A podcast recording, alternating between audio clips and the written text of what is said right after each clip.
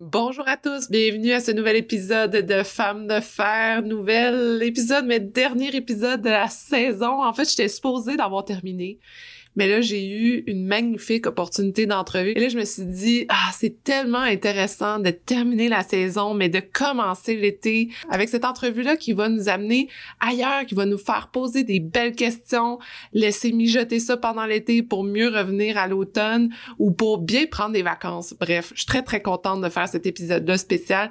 Mais avant de vous présenter l'entrevue d'aujourd'hui, je voulais juste vous dire, justement, vu que c'est la fin de la saison, euh, que je vais prendre une pause, mais que je veux vraiment vous mettre au courant euh, du développement de mon roman, comme je vous en parle depuis un petit bout. Je sais que vous êtes intéressés, vous me posez des questions.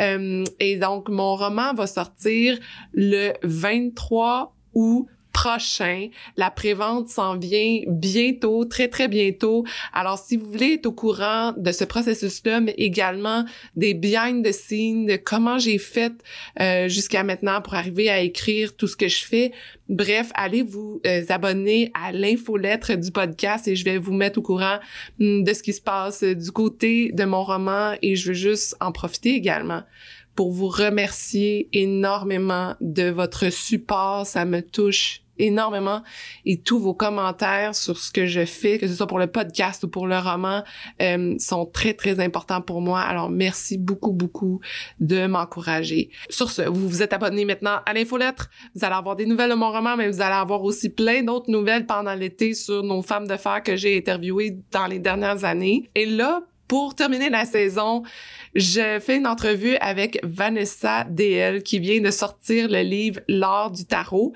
lire les cartes pour prendre soin de soi. Je suis tellement contente de parler avec Vanessa parce que le tarot, c'est quelque chose qui m'intrigue et que j'étais pas certaine de bien comprendre et comment Vanessa approche le tarot. C'est vraiment une façon de dire, je pose des réflexions sur moi, sur mes désirs, sur ce qui se passe en moi, sur qu'est-ce que j'ai le goût de travailler, comment je veux m'expandre et elle nous amène des magnifiques pistes de réflexion. Vanessa a étudié l'art du tarot, les arts mystiques pendant dix ans. Elle voulait vraiment faire part de ses découvertes, de ses pistes de réflexion. Et en entrevue, ben, on parle d'astrologie parce que c'est quelque chose que je trouve vraiment intéressant aussi. On parle des drapeaux rouges, des gourous, euh, des choses à surveiller finalement pour pas se faire prendre non plus euh, dans ce fameux mouvement de spiritualité.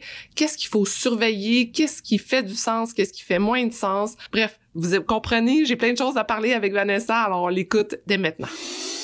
Bonjour à vous, je suis votre animatrice Sophie Momini et je me suis donné la mission de vous faire découvrir des femmes qui décident de faire entendre leur voix et de bouger les choses dans leur communauté, leur travail et leur famille. Peu importe où vous vous trouvez en écoutant le podcast, on a besoin de leaders positifs comme vous. C'est le temps de se laisser inspirer, d'ouvrir vos horizons et de changer le monde un pas à la fois. Bienvenue à Femmes de fer. Salut Vanessa! Allô, Sophie? Ça va bien? Ça va super bien, toi? Ça va bien. Je suis tellement contente de te rencontrer ce matin parce que je dois avouer que je pensais finir ma saison avant qu'on se rencontre. Et là, j'ai eu cette belle demande-là. Je me suis dit, ah, oui, je veux parler avec Vanessa avant de partir pour l'été. Ça fait un petit bout là, que je vois ton livre un peu circuler ici et mm-hmm. là et ça m'intrigue énormément, le tarot. et deuxièmement, parce que j'adore tout ce que euh, tu dégages, tout ce dont tu parles. Euh, je pense qu'il y a beaucoup, beaucoup de sujets super intéressants à décortiquer. Donc, c'est pour ça que je voulais te parler. Je me suis dit, OK, on va commencer l'été de la meilleure des façons avec toi, avec cette conversation-là. Ben merci d'avoir fait une petite place dans ta saison. C'est super apprécié. Puis en effet, tu sais, juste avec le, le, le, nom de ton podcast, Femme de fer, euh, on dirait qu'automatiquement l'image de la reine de bâton, de, pas la reine de bâton, la reine d'épée, euh, qui est une des cartes du tarot, me venait vraiment dans la tête. Puis j'étais comme, ah, c'est tellement un podcast de reine d'épée, ah. qui est vraiment justement, euh, tu sais, une force féminine, mais vraiment, tu sais, impeccable dans sa parole, un leadership intérieur qui est vraiment solide, qui est vraiment basé sur une ça va sonner étrange, mais une raison très intuitive, c'est vraiment un, mélange très, euh, très parfait de, de raison puis d'intuition. Fait que je mm. trouvais ça, je trouvais ça très cool et c'est une des cartes que j'affectionne particulièrement, la Reine d'épée. Oh, là, ça me fait du bien que tu me dises ça parce que au départ, quand j'ai parti ce podcast-là, je mettais beaucoup, en fait, je suis une fille qui, qui, qui aime le mélange des deux, la raison, mm-hmm. l'intuition, mais pendant plusieurs, plusieurs années, je n'ai que laissé place à la raison et à la, aux recherches, aux connaissances, euh, euh, très je veux pas dire scientifique, mais euh, je crois à ce que je vois finalement. ça, ça prenait énormément de place dans ma vie jusqu'à vraiment, vraiment oublier ou presque mon intuition et à me perdre là-dedans. Euh, et dans les dernières années, pour plusieurs raisons, euh, j'ai décidé de réouvrir ce canal-là parce que je me suis rendu compte il y, a, quelque chose qui manque. Et dans, je peux te dire, dans mm-hmm. la dernière année du podcast, la plupart de mes entrevues ont été faites avec cette intuition-là en main, beaucoup, beaucoup, d'aller mm-hmm. chercher des, des gens, en fait, qui m'interpellent énormément de ce côté-là, mais que la discussion aussi se, se passe de façon intuitive. Donc, c'est pour dire que je trouve ça intéressant que, que tu me dises ça euh, tout de suite en partant. Ben oui, puis tu sais, on, on, vit dans un monde qui est vraiment euh, très centré sur la raison aujourd'hui. Puis il y a, je veux dire, c'est bien à plusieurs égards, mais je pense que des fois, on oublie qu'on n'est pas des robots. Tu sais, qu'il n'y a pas juste ça qui, euh, qui, qui, qui, est important dans la vie. Mm-hmm. Puis, euh, je pense aussi, c'est ce qui rebute souvent les gens face au tarot, euh, pour ne nommer que ça, là, comme art mystique, mettons. Mais je pense que c'est ce qui rend les gens frileux.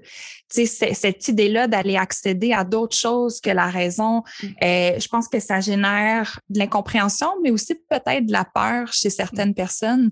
Que, ouais, ça me fait plaisir d'être là pour démystifier ça un peu, tu sais, d'en parler. Puis, je me sens vraiment reconnaissante puis honorée d'avoir cette place-là, de, de pouvoir parler de ce sujet-là qui est tellement proche de mon cœur, qui m'a mm-hmm. tellement aidé dans mon parcours, que, qui me, moi aussi, pendant une période, j'étais vraiment, tu sais, quand j'étais à l'université, c'était vraiment la raison, la science, euh, tu sais, puis ça m'a servi à plusieurs égards, mais je pense mm-hmm. que trouver l'équilibre entre les deux, c'est ce qui m'a vraiment permis de me sentir alignée puis intègre en bout de ligne. Oui. Comment justement le tarot est arrivé dans ta vie? Est-ce que c'est quelque chose qui s'est développé tranquillement ou tout de suite tu avais euh, un intérêt vers ça?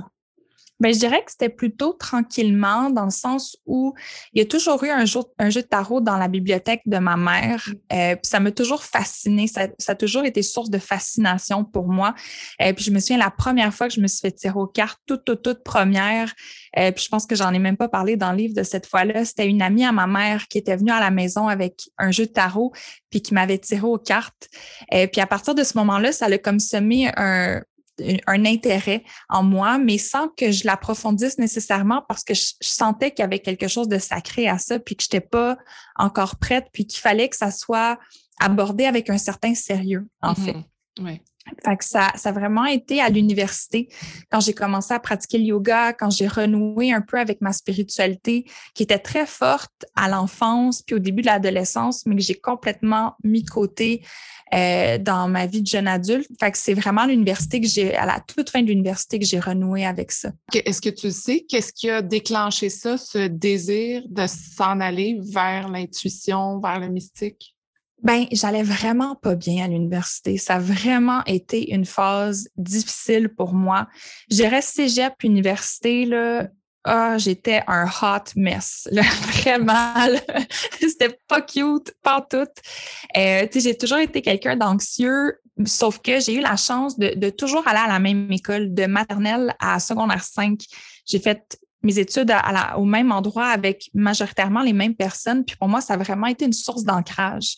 Puis au cégep, j'ai comme perdu tous mes repères, tout ce qui avait été mon, mes fondations, ma seule stabilité dans ma vie qui avait été l'école, je l'ai complètement perdu au cégep. Puis ça m'a pris jusqu'à la fin de l'université, fait qu'un bon cinq ans pour me retrouver, puis trouver une certaine stabilité, mais à l'intérieur de moi plutôt qu'autour de moi. Puis mm-hmm. la, la spiritualité a vraiment été comme la pièce manquante de mon puzzle pour pas juste intellectualiser ou essayer de comprendre ou même juger ce que je percevais à l'intérieur de moi ou, les mots qui, qui, avaient ressurgi un peu pendant ces années-là, mais ça a vraiment été une manière de, de me réhabiter, mmh. d'habiter mon corps, d'habiter mes émotions, d'être présente envers moi-même, puis d'apprendre à m'auto-réguler surtout. Mmh.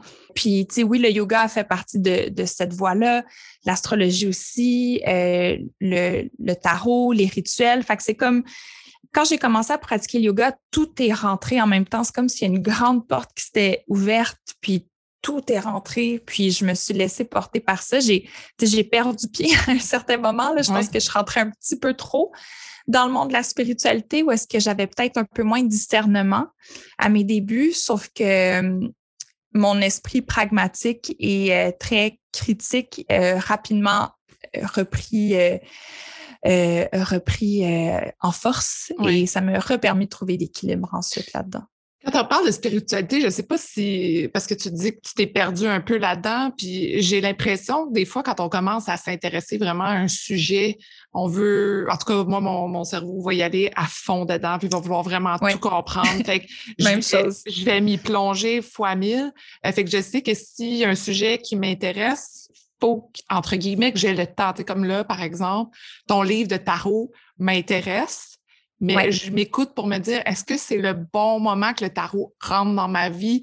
Parce que je sais que si je veux vraiment m'y intéresser, je vais m'y plonger vraiment euh, intensément.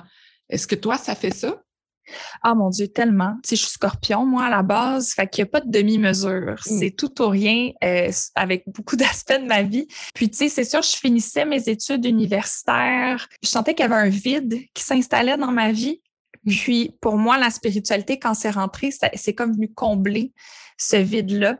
Mmh. Euh, puis ça m'a permis d'avoir des outils pour, pour le naviguer, ce vide-là aussi. Mmh euh, je pense que sais, dépendamment de nos tempéraments, ça peut se prendre aussi à la petite cuillère. La spiritualité, je pense pas que c'est tout le monde qui a nécessairement cette pulsion-là de, de, plonger complètement. Fait quoi, je pense que ça dépend de, de tout et chacun. Mm-hmm. Puis, je pense que de commencer avec un sujet aussi, ça peut aider. Tu sais, souvent, on rentre dans l'univers de la spiritualité qui, là, de la manière qu'on en parle, on, on, on est plus dans l'ésotérisme, le New Age, le, l'industrie, entre guillemets, du bien-être. Mais tu sais, la spiritualité, c'est beaucoup plus vaste que ça. Là. Mais souvent, quand les gens tombent dans les arts mystiques, c'est comme, OK, tarot, astrologie, pierre précieuse, cycle lunaire, tu sais, il y, a tellement de sujets auxquels on peut s'intéresser. Puis je pense que de juste commencer par un sujet à la fois, mmh. euh, ça peut aider, surtout si on n'a pas tout le temps du monde pour le faire. Oui. Puis une autre chose aussi, euh, quand j'étais, euh, quand j'avais vraiment fermé la porte à cette, à cette, à ce côté-là de moi, quand je regardais ça ou quand j'en entendais parler, c'était complètement comme un mur et je me boquais et j'étais dans le jugement puis je me disais, voyons, tu sais, que ces gens-là, qu'est-ce qu'ils font là? Même les livres, j'étais là, qui lit ça? Mm-hmm. Euh, puis maintenant, je me vois m'intéresser à ça, puis je ah, je comprends pourquoi ça me rebutait, mais tu en as parlé au début, je pense qu'il y avait une certaine peur et une incompréhension face à quelque chose qui est intangible, qui est, un peu invisible. Définitivement définitivement intangible, invisible. Euh, puis, tu sais, je pense qu'il y a plusieurs raisons pourquoi il y a souvent des murs comme on frappe des murs avec ces sujets-là. Puis j'en faisais partie. Là. Avant de commencer à faire du yoga, tu me parlais de chakra. Puis genre, je roulais les yeux et je trouvais ça d'un ridicule absolu. Là. Mm-hmm. Euh, puis je pense qu'il y a tellement de raisons pour ça, mais je pense que tout ce qui est spiritualité ou on va dire New Age slash euh, ésotérisme a beaucoup été associé au féminin même l'intuition a beaucoup été associée à l'énergie féminine. J'ai l'impression que le rejet qu'on a des arts mystiques, de la spiritualité chez plusieurs, il y a, comme là-dedans une mesure défensive de oh non, moi je suis pragmatique, moi j'ai la raison, euh, moi je veux être prise au sérieux comme les hommes sont pris au sérieux. Il y a comme ce, penchant-là vers l'intellectualisme, euh, peut-être à à outrance des fois pour, pour sentir qu'on peut être pris au sérieux. Mm-hmm. Euh, fait que je pense qu'il y a une partie de ça. Puis c'est sûr qu'il y a certaines figures dans le monde de la spiritualité, dans les générations avant nous, qui ont mm. peut-être participé à, à, décrédibiliser un petit peu le sujet ou à en faire peut-être une, moquerie. Mm-hmm. euh, puis je leur, je leur prête aucun, euh, aucune mauvaise intention là-dedans. Mais je pense qu'il y a beaucoup à déconstruire pour reconstruire aujourd'hui, tu sais. Euh, mais je faisais partie des gens qui trouvaient ça cucu là, avant. Ouais. Il y a une question aussi, tu, tu parles de certaines figures de euh, justement de moquerie et tout ça. J'ai une des, des, choses qui, moi, m'impressionne beaucoup dans ce monde-là, c'est les gourous. Euh, parce que ça peut tomber facilement dans le, gourou va dire quelque chose et les gens vont penser que c'est l'absolu ou que c'est la vérité. Donc, et, il y a toutes sortes de degrés de gourou dans le sens que ça peut être vraiment plus petit au niveau des médias sociaux, ça peut être énorme. Ah, les livres et euh, des fois ça peut être vraiment, en tout cas pour ma part, euh, je trouve ça épeurant parce que je me dis euh, un leader qui s'auto-proclame gourou, ça peut être vraiment intense au lieu de se dire, ben, on est tous là pour apprendre, on s'en jase, on mm-hmm. discute.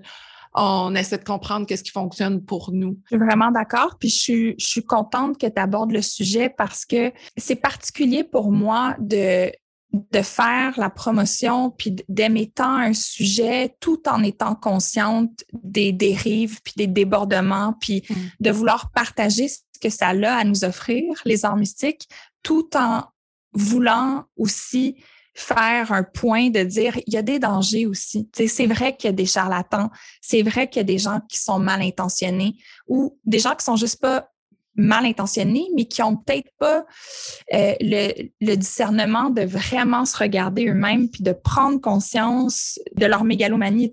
On l'en voit beaucoup sur les réseaux sociaux aujourd'hui de ça. Je trouve que c'est un, un bien drôle de une bien drôle de rencontre, la spiritualité, le capitalisme et les réseaux sociaux de nos jours. Puis il y a, beaucoup de courants de ça en mm. ce moment que j'observe, avec lesquels j'ai beaucoup de malaise aussi.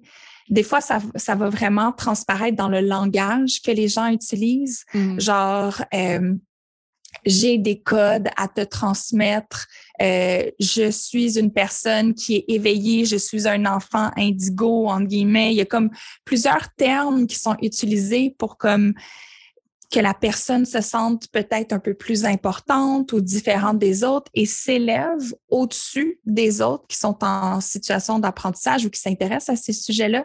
Puis les débordements sont, sont tellement facile, c'est tellement propice à ça dans des contextes où est-ce que les dynamiques de pouvoir sont, sont inégales. Mm-hmm. Euh, fait c'est quelque chose qui me chicote encore, un sujet que j'aimerais approfondir, que j'aimerais aborder. Comment forger son esprit critique euh, dans le domaine de la spiritualité. Parce que, ouais, c'est facile de, de, se laisser prendre au jeu, je pense. Oui, puis je pense que l'arrivée des médias sociaux et du fait que des gens, puis je m'inclus là-dedans, on est à la recherche de, du bien-être, de trouver des solutions pour être moins seul, de euh, rencontrer mieux nos émotions et tout ça. Et quand certains guides arrivent dans nos vies et proposent des solutions ou nous amènent une nouvelle vision, ça peut être impressionnant. comment toi, tu te positionnes justement parce que tu es très active sur les médias sociaux? Oui. Euh, puis j'imagine que c'est une certaine façon aussi pour toi d'aller chercher euh, des gens qui vont faire des séances avec toi et tout ça. Donc, ça fait mm-hmm. partie de, de ton entreprise. Comment tu te positionnes là-dessus? Premièrement, je prends pas de rencontres privées. Fait que je fais pas de, de séances one-on-one. Ça fait plus vraiment partie de mon travail pour le moment parce que dans les dernières années, je me suis vraiment concentrée sur l'écriture du livre et ben, sur l'enseignement du tarot. Mais c'est une question que je me suis sincèrement posée, euh, puis que j'ai vraiment pris le temps de d'observer mes propres comportements. Fait que je pense que c'est un travail qui se fait à l'intérieur de soi d'abord parce que je pense pas que j'ai été blanc comme neige, blanche comme neige, puis qu'il y a peut-être eu des moments où est-ce que euh, ça peut être facile de se sentir, de trouver un certain buzz à se sentir admiré ou sentir que les gens croient que tu as la réponse. Hmm. C'est d'être narcissisé de cette manière-là. Euh, je pense que c'est quelque chose que personne est à l'abri de ça, puis que c'est facile de se laisser prendre à ce sentiment-là. Fait que ça prend vraiment un pas de recul puis de se demander, attends, qu'est-ce que je fais là? Tu sais, c'est quoi vraiment mon intention?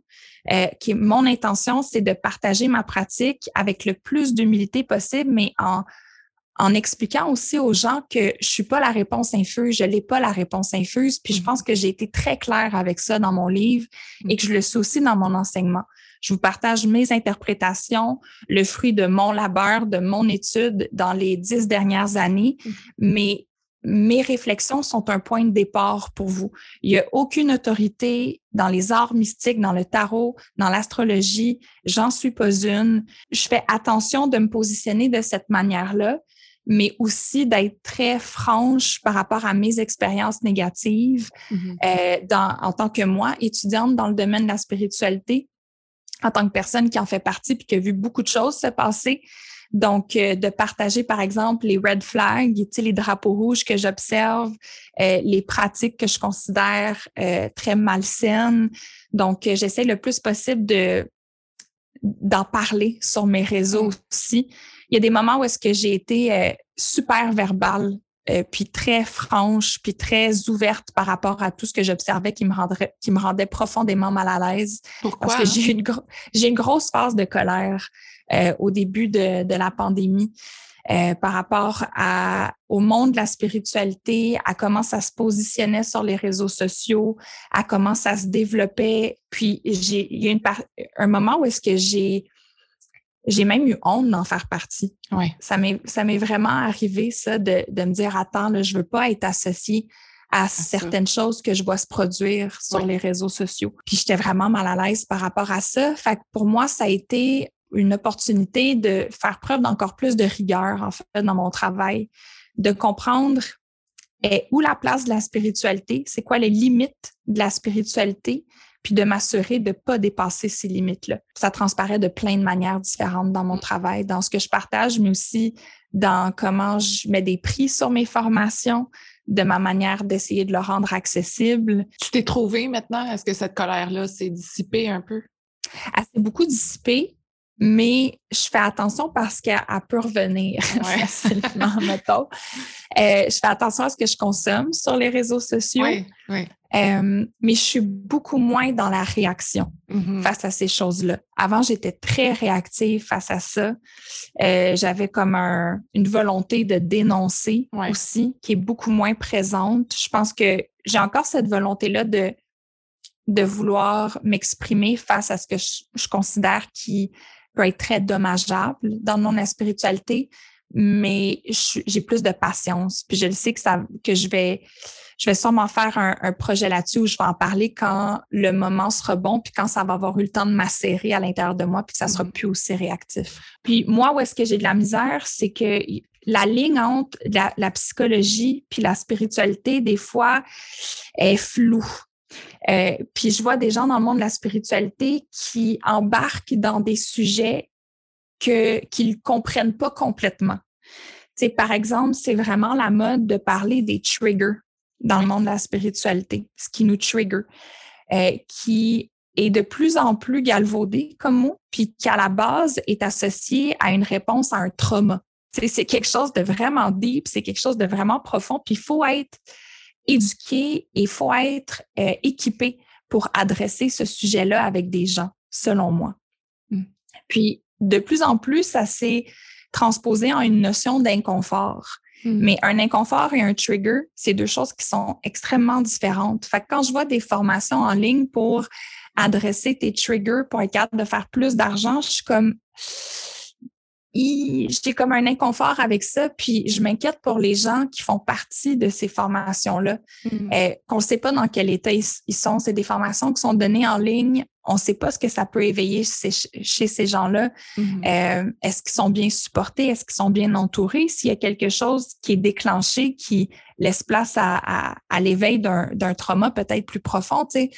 j'ai juste cette conscience-là de stay in your lane. Mm Comprends qu'est-ce que tu fais, comprends c'est quoi ton sujet, mais fais attention de ne pas déborder dans des choses que tu maîtrises pas totalement. Oui, absolument. Je veux parler du mot sorcière. Ouais. Parce que c'est le premier mot qu'on voit quand on commence à, regarder ce que tu fais. Euh, c'est un, un, grand mot et ça évoque énormément de choses. On parlait d'inconfort, ça, puis ça, ça évoque l'imagination dans tous ses sens. Mm-hmm. Parle-moi de l'importance de ce mot-là dans ta vie. C'est drôle parce que moi, quand je parle du, quand j'énonce le mot sorcière, je suis consciente que ce que comporte le mot, fait que son bagage est Mhm. très différent pour moi que pour les gens à qui je le dis. Je sais pas, moi, quelqu'un qui est pas familier avec justement la, la résurgence de la sorcière dans le féminisme moderne entend ce mot-là, Mhm. puis la personne pense à euh, la sorcière de Disney qui est verte, qui a un gros nez, qui veut le mal de la princesse ou de Blanche-Neige ou de peu importe. Euh, il pense aussi à quelqu'un qui se qui se prétend avoir des pouvoirs surnaturels. Mhm. Euh, quand pour moi, mon image de ça est tellement différente, est tellement loin de ça. Pour moi, euh, l'image de la sorcière ou, ou se s'identifier comme sorcière, il y a quelque chose de profondément ancré dans le monde naturel. Il y a quelque chose de, Mm. J'ai envie de dire, de très ordinaire à la chose qui est très loin du sensationnalisme qu'évoque le mot sorcière. Sais, c'est d'être en contact avec la nature, c'est de comprendre ses cycles intérieurs comme étant euh, un reflet des cycles qu'on observe dans la nature, les saisons, le cycle lunaire. Euh, il y a une conscience de son agentivité, de notre capacité à agir sur le monde, à le transformer, à potentiellement le rendre meilleur. Mhm. Euh, il y a cette notion-là de pouvoir qui est centrale à l'archétype de la sorcière aussi. Pouvoir, agentivité, les deux sont, sont assez interreliés. Mhm. Euh, donc, euh, donc ouais, pour moi, il y a que- c'est quelque chose de, de très doux, de très naturel, de, de très organique, puis Mm. qui est très loin de ce que je sais que les gens ont en tête quand je dis Mm. le mot sorcière. Mhm. Mais je pense que la raison première pour laquelle j'ai commencé à, à l'utiliser, surtout quand j'ai fait mon coming out, je suis sortie du placard à balai, comme j'aime dire. Et quand j'ai commencé à, à l'utiliser, ce mot-là, il y avait un, un souci de de- d'en parler justement, de, de provoquer avec le mot pour justement provoquer une conversation, puis provoquer un, euh, une réflexion par rapport à ben pourquoi on a démonisé la femme qui était en son plein pouvoir? Pourquoi est-ce qu'on on s'est mis à craindre la femme qui était indépendante, qui était forte, qui avait du savoir, le savoir de guérir les gens comme les sages-femmes, par exemple? Euh, pourquoi on s'est mis à, à enlaidir ou à, euh, à peindre un, un mauvais portrait de la femme vieillissante qui vivait en retrait du village, qui, tu sais, fait que c'est, c'est d'amener toutes ces réflexions-là que je pense qui sont importantes encore aujourd'hui. Hmm, parce que souvent, ces femmes-là étaient aussi un peu euh, hors de l'ordinaire dans cette société Mhm. qui était peut-être plus euh, détaillée. En fait, de la même façon, on voyait les couples, les enfants, l'école et tout ça, tandis que cette femme-là, probablement qu'elle se démarquait par son Mhm. indépendance et par ce qu'elle était capable de faire aussi. Ben, pour moi, les sorcières, c'est aussi les personnes qui sortent du moule de la société dans laquelle on vit, puis de toutes les attentes que ça place sur nous. Mm. Euh, fait qu'il y a vraiment cette notion-là de d'être un, un- d'accepter son, son inner weird, son inner weirdo, puis de faire comme, gars, moi, c'est la personne que je suis, puis si c'est pour me mettre en marge, si c'est pour euh, me, me faire sentir incomprise, ben je vais l'assumer pareil parce Ouais. que j'aime mieux vivre une vie en étant incomprise, mais en étant sincèrement moi-même qu'en jouant un jeu qui me rend profondément malheureuse. Mm. Puis qui, qui, tu sais, souvent, c'est des, c'est très insidieux, puis c'est des, des, des, des pleurs d'oignons qu'on accumule au fil du temps, qui se placent les unes par-dessus les autres. Puis Mhm. en l'espace de quelques années, on est devenu une personne qu'on reconnaît même plus. Ouais. tu sais. Puis je pense que le l'intuition, puis le retour à sa nature profonde, puis d'utiliser des outils qui sont plus intangibles, qui nous amènent dans des parties de notre imaginaire, de, de notre monde intérieur qui, qui est insondable, qui est irrationnel. Je pense que ces outils-là nous aident à, à défaire ces pleurs d'oignons-là, puis à vraiment retourner vers qui on est. Euh, puis d'une manière qui, qui, pour moi, est le fun et parfois confrontante, mais est aussi magique. Tu sais, il y a quelque chose de vraiment, euh, on va dire, en puissance, empowering là-dedans. J'adore ça. Toi, tu parles de, de plures d'oignons. Moi, je, je les nomme mes armures. C'est comme c'est. Ah, C'est vraiment lourd pour moi. C'est drôle que tu dises l'oignon parce que moi, c'est des armures qui s'accumulent laid depuis vraiment, vraiment longtemps. Et de briser ça, c'est- quand on quand ça fait longtemps qu'on les a pas enlevés, là, ça peut faire très mal. Oui. Euh, fait que c'est c'est pour ça que de ramener l'intuition en nous, peu importe la façon qu'on le fait, parce qu'il y a plein de chemins pour le faire, euh, je trouve que ça, ça amène une certaine forme de liberté euh, Mhm. et de s'enlever ces, ces étiquettes-là. c'est- Ça ne veut pas dire nécessairement de se rebeller fois mille contre la société puis de s'en aller à l'extrême, mais c'est de juste se reconnecter puis voir comment nous, on se positionne là-dedans. Oui, exactement. Puis, euh, une question que je me suis fait beaucoup poser dans les dernières semaines, puis j'en parle un peu dans mon livre, c'est pourquoi est-ce que depuis les dernières années, on sent que les gens sont de plus en plus intéressés par euh, la sorcière, puis pas seulement pour son côté plus euh, euh, politique slash féministe, mais aussi pour les croyances plus païennes, puis l'idée des rituels. Puis, tu sais, je pense que d'une part, il y a cette ce côté-là de retourner vers son essence qui est, qui est sincère, qui est vrai. Je pense que dans la pandémie, il y a ce côté-là de perte de repères, puis de, de connecter avec sa spiritualité pour retrouver des repères intérieurs. Mais je pense que la crise climatique joue beaucoup aussi Mm. dans cette question-là, euh, parce que c'est un, un- c'est des croyances ou c'est une spiritualité qui est vraiment basée sur la nature, qui est vraiment où est-ce que le divin, la divinité ou le, le ce à quoi on voue un culte, si on Mm. veut, là, ben c'est la nature en tant que telle. Fait que Mm. je pense qu'il y a quelque chose de profondément sain à avoir la nature comme une divinité, à, y- à, à- à la respecter, puis à essayer de la préserver, puis de la protéger. Euh, fait que je pense qu'on on a beaucoup à apprendre puis à gagner de ce, ce courant de spiritualité-là, comme Ouais. d'autres aussi qui sont basés sur la nature. là. Ouais. Euh, mais ouais. Mais il y a eu cette déconnexion-là, je pense, euh, avant la pandémie de la nature. Je pense qu'on était, ou dans mon observation, on était rendu assez loin de la nature d'une certaine façon. Quand la pandémie est arrivée, on s'est rendu compte que la nature nous faisait du bien. Euh, Puis, Mhm. tu sais, je veux dire, que ce soit côté spirituel et ou scientifique, des deux côtés, on l'entend de aller prendre une marche dehors, reconnecter avec la nature, fait, tu sais, partir en vacances, planter des fleurs. Il y a, chaque personne dans son domaine va reparler de cette connexion-là à la nature. Puis c'est de, de, de comprendre finalement l'espèce de cycle de dire, ben, si la nature n'est pas là, nous autres, on n'est pas là, on fait partie de la nature. On dirait qu'on euh, on, on se- on s'est séparé de ça. En tout cas, moi, j'avais senti ça de ma part. Cette séparation-là, moi, je suis humain, puis la nature est là, mais le lien entre les deux est, est pas trop clair. Tu sais, que oui, ça m'impacte, mais ça m'impacte parce que les, Mhm. saisons changent, mais à quel point ça va changer ma job? Pas vraiment.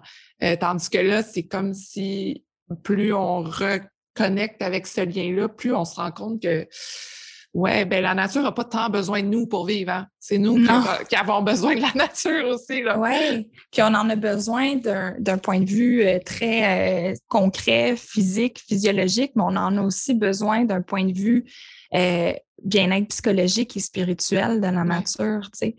Puis je pense que c'est facile de de pas prendre soin de quelque chose, on en est très loin quand on en est, on en est très éloigné. Mhm. Euh, fait que ça soit de la nature, tu sais, si on est super déconnecté de ça, euh, c'est facile de s'en foutre de ce qui de ce qui est en train de se passer avec la Ouais. crise climatique. De la même manière que si on n'a pas de, de personnes de la communauté LGBT autour de nous ou qu'on n'a pas d'amis autochtones, qu'on n'a pas d'amis de la communauté BIPOC, ben c'est facile de s'en foutre de ce qui leur arrive. Mais dès qu'on on reconnaît qu'on est proche de ces communautés-là ou de ou même une sorcière, tu sais, on- c'est facile de juger les sorcières puis de les haïr parce qu'il y a plusieurs personnes qui nous détestent avec une passion, là.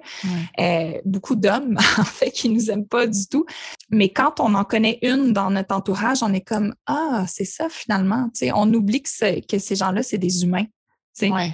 qui ont le droit à une empathie, que, que, que c'est des personnes à multifacettes, tu sais, puis Mm.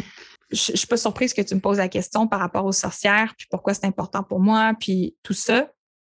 Et puis on me la pose souvent, mais euh, il y a des moments où est-ce que je me sens vraiment euh, enfermée dans cette Mm. identité-là de sorcière, que je me sens un peu prise au piège Mhm. par euh, puis un piège que j'ai créé moi-même. Tu sais, que c'est- Ouais. J'ai fait le choix de m'identifier comme sorcière, puis c'est encore vrai aujourd'hui. Mhm. Mais des fois, on- j'ai l'impression que les gens oublient que je suis d'autres choses que ça. Sais, que je suis aussi une femme, je suis une fille, je suis une sœur, je suis une tante, euh, je suis, sais, je, suis tout plein de choses. Fait que, ouais, de ne pas oublier que chaque personne avec qui on, interagit est une personne à multifacettes. Mm-hmm. Est-ce que tu penses que tu peux transcender cette identité-là? Qu'est-ce que tu veux dire par ben, euh, Parce que si tu me dis que tu es enfermé là-dedans, tu sais, parfois, moi, je trouve qu'il y a des étiquettes qui m'ont fait du bien pendant un certain temps de dire comme Ah, je m'affirme de telle façon parce que je retrouve beaucoup de choses qui me font du bien puis que je, je comprends mieux. Puis tout d'un coup, ça fait toujours partie de moi, mais je vais au-delà de ce, ce mot-là. Euh, il fait partie de moi, mais je, comme, c'est comme je grandis de ça. Euh, puis je me demandais, est-ce que c'est quelque chose qui, qui peut rester vraiment très fort en toi et que éventuellement, comme, un serpent, tu, tu, ouais, que je déchaîne cette skin-là.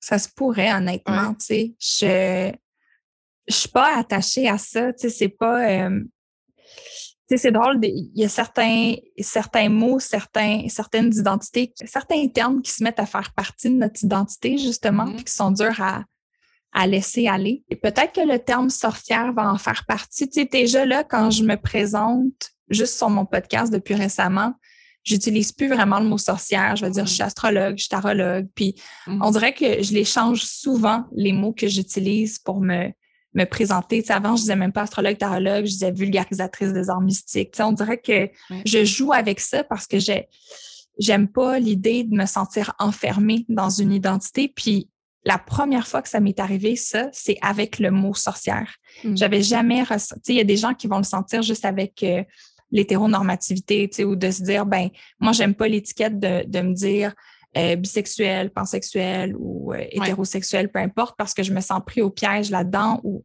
d'autres, avec la notion de genre. Ben, mm. moi, dire femme, je, sens que ça me restreint. Ben, je l'ai, je l'ai senti avec le mot sorcière, j'étais comme, ah, c'est de même que ça file de se mm. sentir un petit peu pogné dans quelque chose. Ouais, je pense que ça va toujours faire partie de moi, définitivement. Je m'identifie encore profondément comme telle en ce moment. Mais je pense que je suis pas tant tannée de moi m'identifier comme, telle, mais je suis tannée que les gens voient juste ça chez moi. Je pense que c'est plus ça. Fait que peut-être que ça va ça va demander que je le mette de côté un jour le terme. Je sais pas. Parlons d'astrologie, parce que là, euh, comme, comme je disais au début, il y a, pendant plusieurs années, je faisais l'astrologie, whatever. Bon.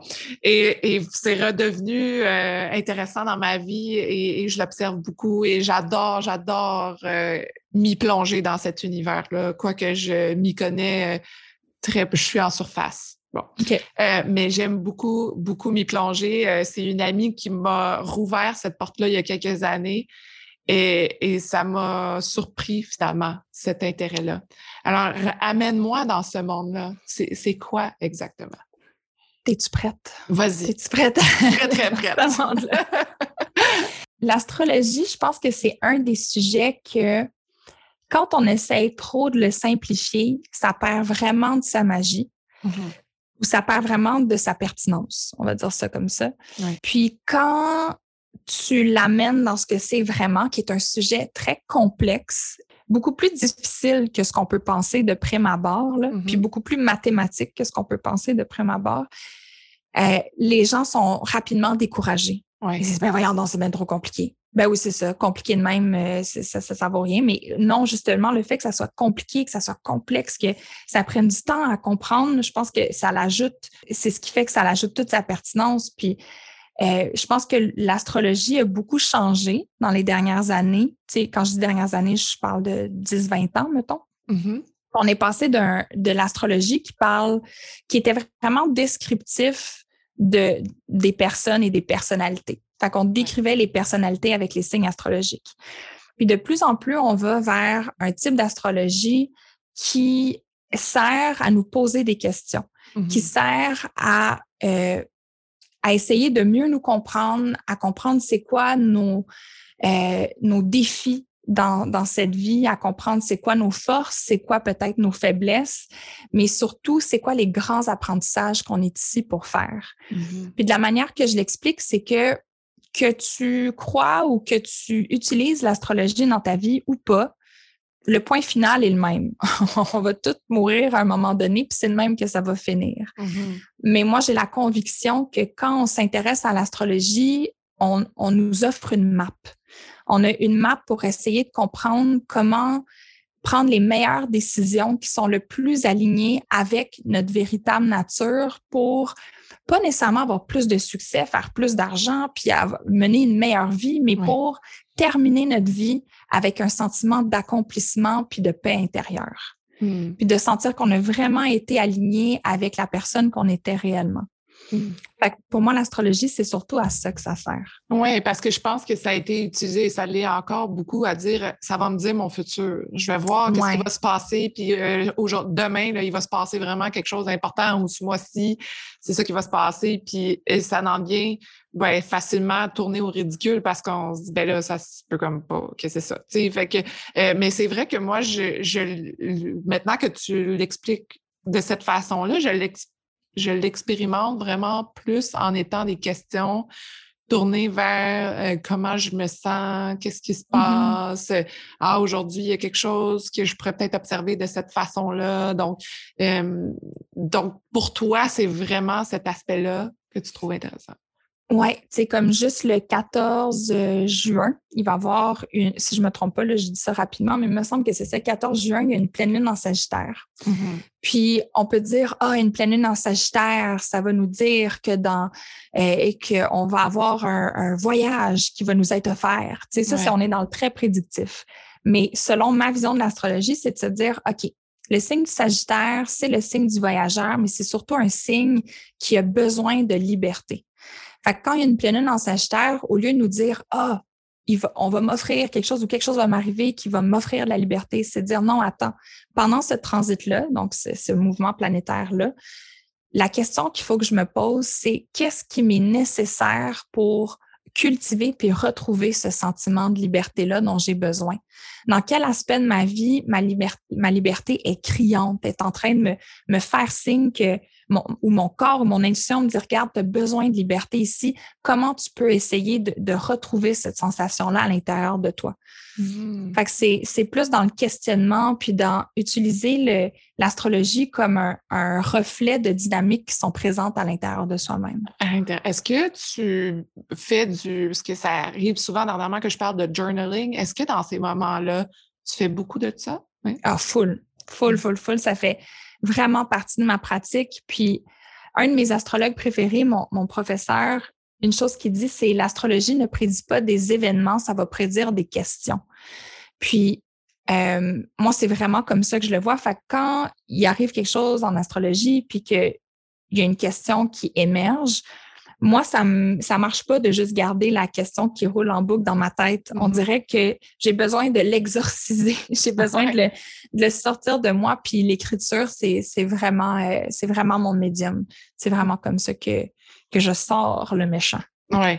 Donc, tu es toujours en apprentissage, c'est toujours. Euh, toujours en apprentissage. Et puis, tu sais, tu me posais la question par rapport à, au personnage du gourou, justement. Là. Mm-hmm. Je m'identifie éternellement comme une, comme une étudiante. Puis, j'ai toujours des choses à apprendre.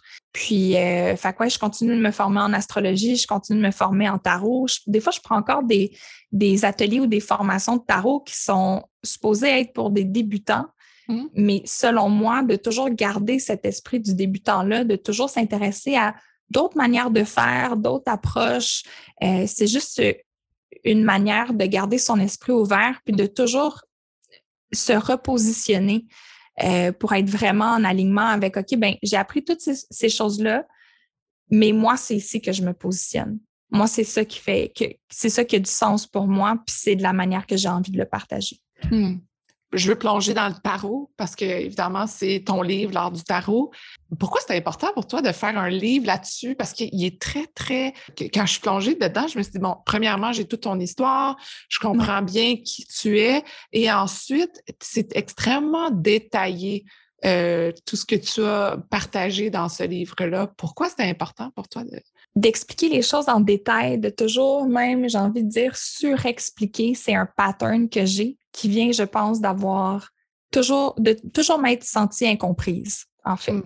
Quand j'ai décidé vraiment de faire le pas dans les arts mystiques, en sortant de l'université, en ayant baigné dans un contexte universitaire aussi, avec des gens très, très, très euh, centrés sur la raison, puis en étant entourée de gens qui croyaient pas du tout à ça, j'ai trouvé ça difficile de, je vais dire, justifier pourquoi mmh. j'avais pris ce chemin-là? Euh, parce que oui, j'ai senti un besoin de me justifier, besoin que je, n'ai plus aujourd'hui.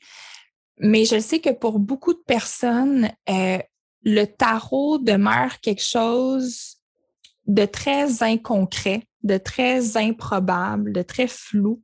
Puis je pense qu'avec l'art du tarot, ce que je voulais faire, c'est de l'enraciner, d'enraciner le sujet, puis justement de lui donner des racines pour rendre ça accessible, concret. Puis de la manière que mon cerveau fonctionne, si tu me parles d'idées, de concepts, mais que ça demeure flou, ça ne rentre pas dans ma tête. J'ai besoin de, de comprendre le pourquoi du comment.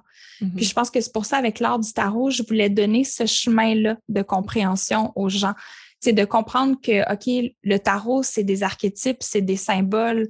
Euh, pourquoi est-ce que les archétypes, les symboles sont pertinents dans notre étude de soi? Euh, je voulais expliquer aussi pourquoi ça, pourquoi ça a une importance quand on pige une carte, tu sais, au hasard. Oui.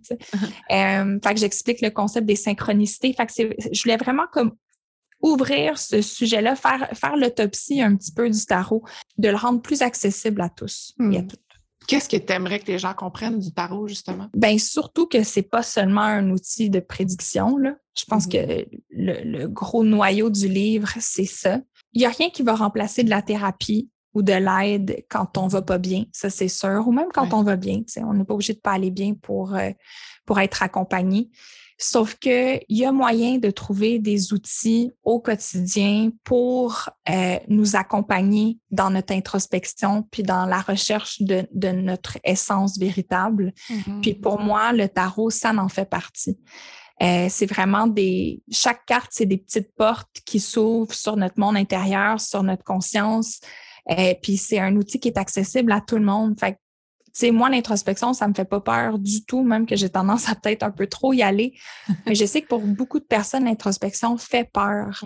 C'est difficile de plonger dans ces parties-là de soi-même. Puis je pense que le tarot, il y a comme un côté, justement, un côté fascinant, un côté ludique, un côté intéressant, un côté qui pique notre curiosité, qui peut rendre ce voyage-là à l'intérieur de soi-même euh, peut-être plus je ne veux pas dire plus doux parce que ce n'est pas nécessairement plus doux, mais plus invitant.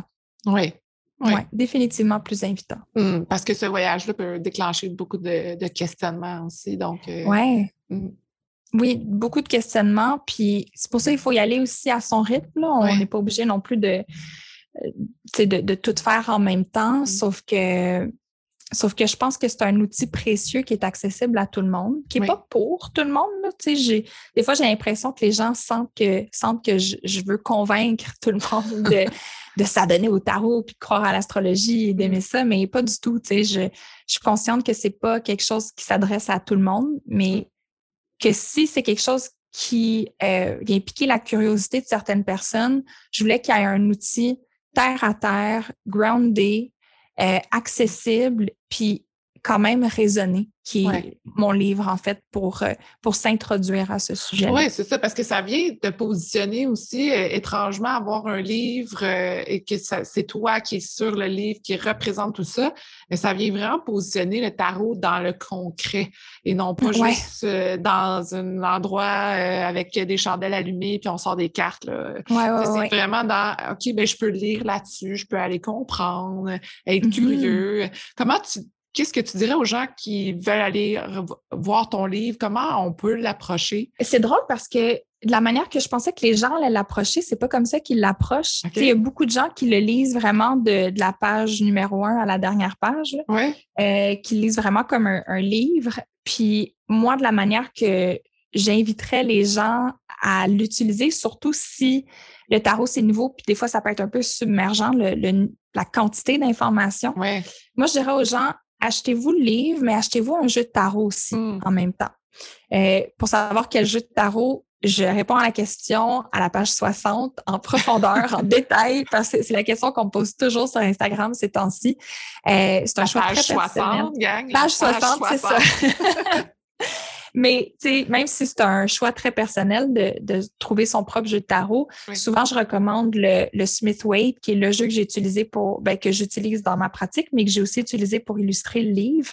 Fait que ça facilite de, tu sais, quand je parle des symboles, ben, ils sont sur les cartes que tu as pigées, fait que ça peut aider. Euh, donc, de se procurer un jeu de tarot, de se procurer le livre, puis de commencer par juste se piger une carte par semaine, puis d'aller lire la définition dans le livre. Mmh.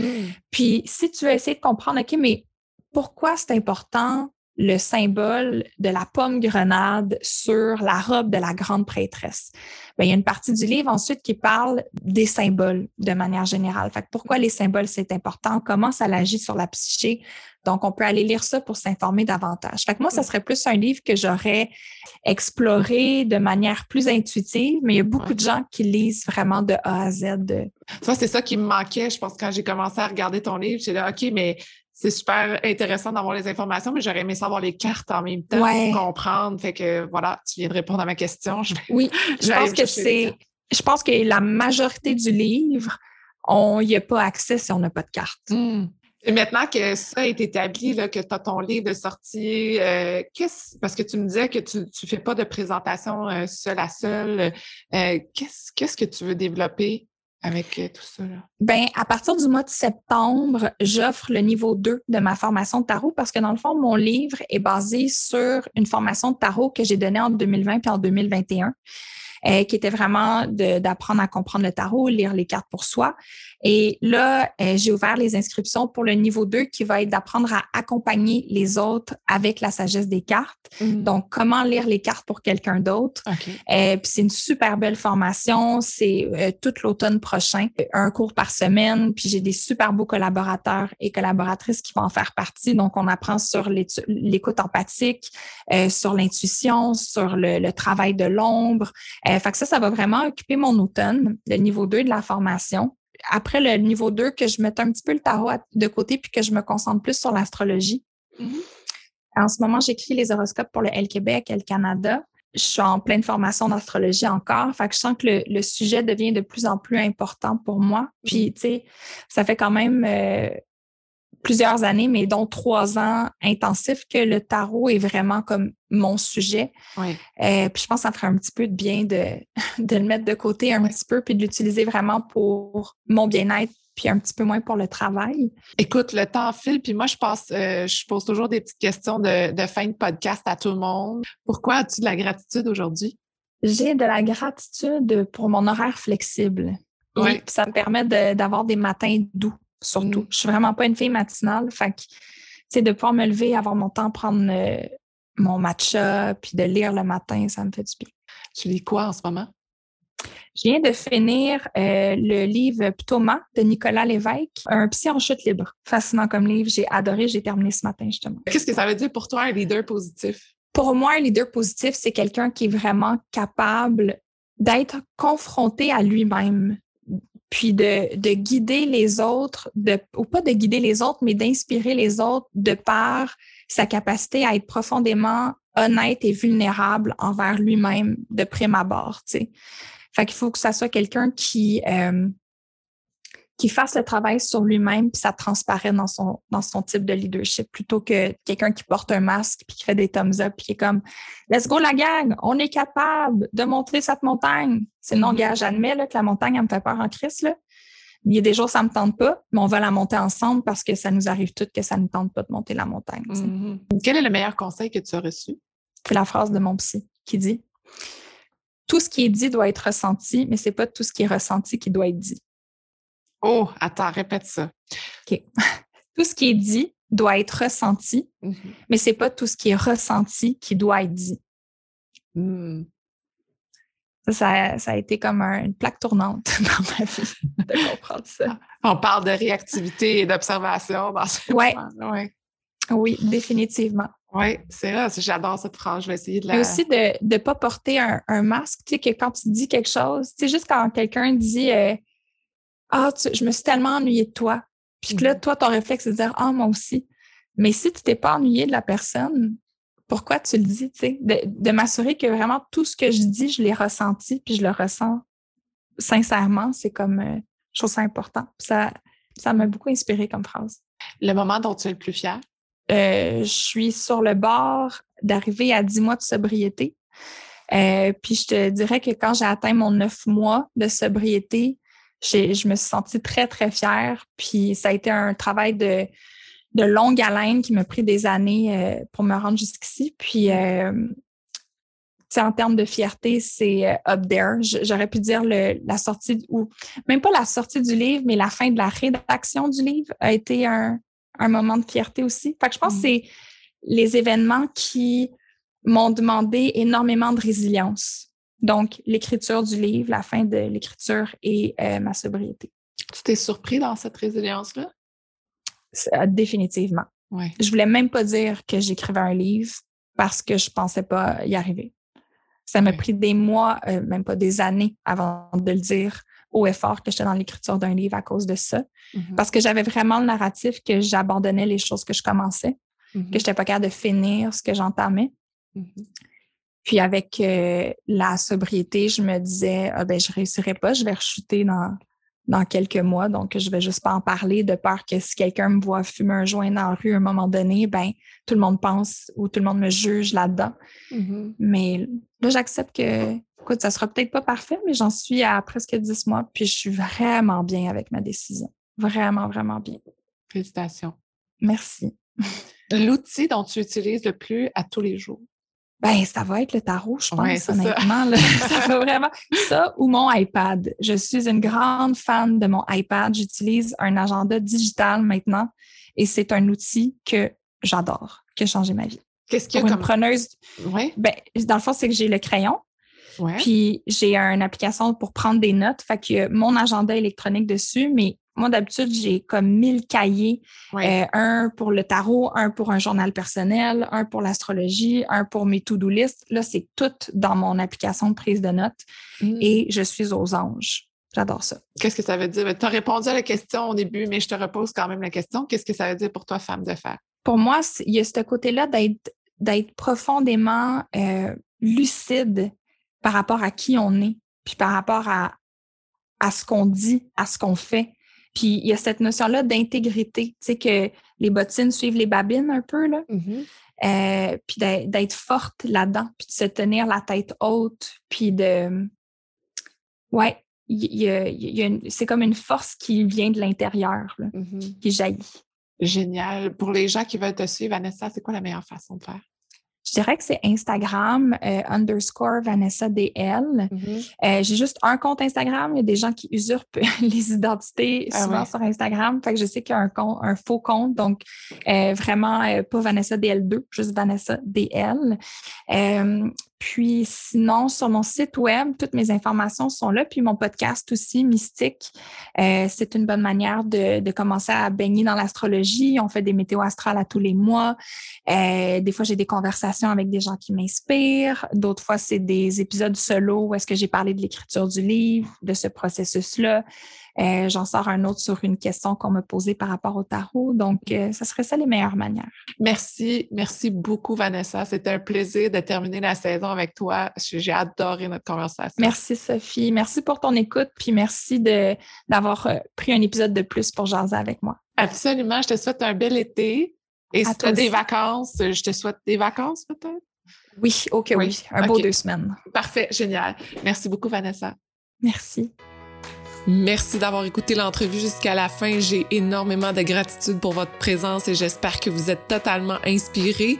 Si vous voulez garder contact, rendez-vous sur le Instagram de Femmes de Fer et vous pouvez également vous abonner au Patreon de Femmes de Fer pour encourager l'équipe à produire encore plus de contenu pertinent pour vous. Je vous souhaite une magnifique journée.